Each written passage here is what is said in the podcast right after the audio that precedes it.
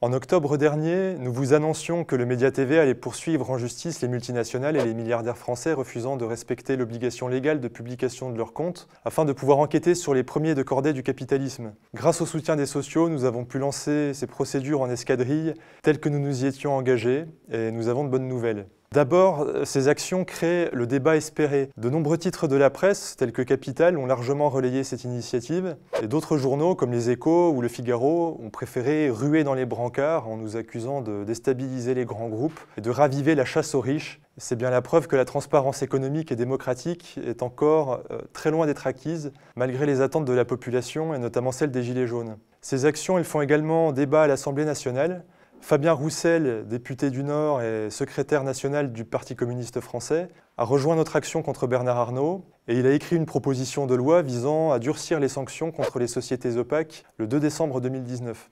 Ce texte propose que le législateur empêche ces sociétés fraudeuses de candidater à un marché public ou de demander un agrément public tant qu'elles ne présentent pas la preuve du dépôt de leur compte au greffe du tribunal de commerce.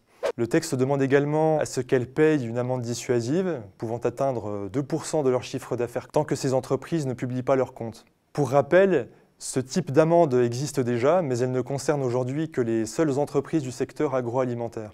La seconde bonne nouvelle, c'est que notre première action au tribunal de commerce a porté ses fruits.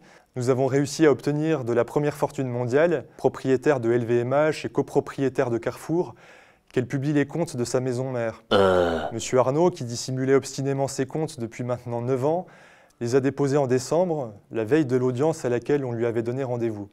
Le dossier Arnaud ayant maintenant abouti, nous avons donné rendez-vous au tribunal à d'autres grands groupes français. On tient au passage à remercier chaleureusement notre avocate, maître Caroline Substelny, qui est chargée de la mise en œuvre de ce projet. Après nous avoir confirmé qu'il était fondé juridiquement, elle a envoyé une série d'assignations en référé-injonction. C'est en somme une procédure d'urgence permettant que les affaires soient jugées dans de très brefs délais, les 21 janvier et 5 février 2020 au tribunal de commerce de Nanterre. Jusqu'au jour de l'audience, euh, les groupes que nous assignons peuvent publier leurs comptes euh, s'ils le souhaitent. C'est notamment ce qu'a décidé de faire la société Webedia, détenue par le milliardaire Marc Ladrette de la Charrière. On a bon espoir que les autres groupes se conforment eux aussi à la loi pour éviter les poursuites. Mais quoi qu'il en soit, dès qu'une société évitera le litige, on en assignera une autre. On a par exemple assigné la société Blablacar, qui ne publie pas ses comptes, à la place de Webedia. Nous révèle donc la publication des comptes de Bernard Arnault, première fortune nationale et première fortune mondiale Elle nous révèle que le groupe Arnault a réalisé 1,071 milliards d'euros de profit entre 2013 et 2018, issus des différentes filiales du groupe. Sur cette somme, la famille Arnault a prélevé en 2015 un pactole de 619,3 millions d'euros suite à la vente des parts détenues chez Hermès. Monsieur Arnault était entré masqué au capital d'Hermès euh, grâce à des produits financiers complexes et il en ressort considérablement enrichi, ayant seulement écopé d'une amende de 8 millions d'euros de l'autorité des marchés financiers en 2013. Dans la même période, 2015-2018, la maison mère n'a eu à payer presque aucun impôt sur les sociétés. Mieux encore, elle a bénéficié d'un remboursement d'impôts effectué à la holding familiale pour un montant de 46,3 millions d'euros.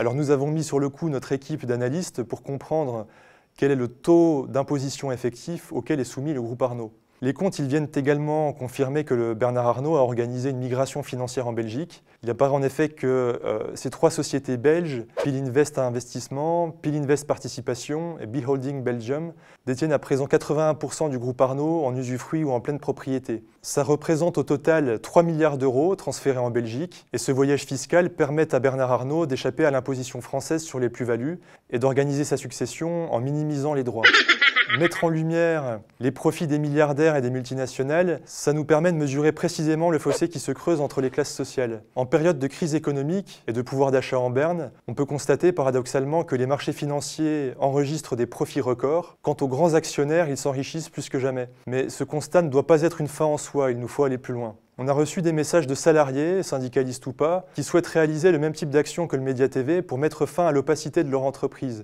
presque tous s'accordent à dire que la dissimulation des comptes sociaux a une incidence sur leurs conditions de travail. Leur direction leur demande souvent de travailler dur, de travailler à vil prix, invoquant la crise économique pour justifier leur sort. Mais ne pouvant pas s'informer des bénéfices de leur entreprise, auxquels ils ont pourtant euh, largement contribué, il leur est presque impossible de négocier leur salaire, leur participation et leur intéressement. Sans transparence économique, la répartition des richesses ne peut qu'être inéquitable. C'est la raison pour laquelle, dans la description de cette vidéo, nous allons mettre à votre disposition une boîte à outils qui vous permettra de forcer la publication des comptes de votre société tel que nous l'avons fait aux médias. Vous y retrouverez en open source des références juridiques, un modèle d'assignation et des informations sur les modalités de mise en œuvre de ce genre de procédure. C'était un second point d'étape euh, avec vous concernant l'avancée de ces assignations et de ces enquêtes. On va bien sûr continuer à vous tenir informé de, toutes ces démarches. Euh, pendant ce temps-là, on va continuer les actions judiciaires, euh, les enquêtes sur ces entreprises qui refusent la transparence économique, bien qu'elle soit pourtant exigée par la loi et qui se servent souvent de, cette opacité pour se soustraire à la solidarité nationale. De notre côté, nous allons continuer à nous assurer que ces entreprises respectent enfin la loi.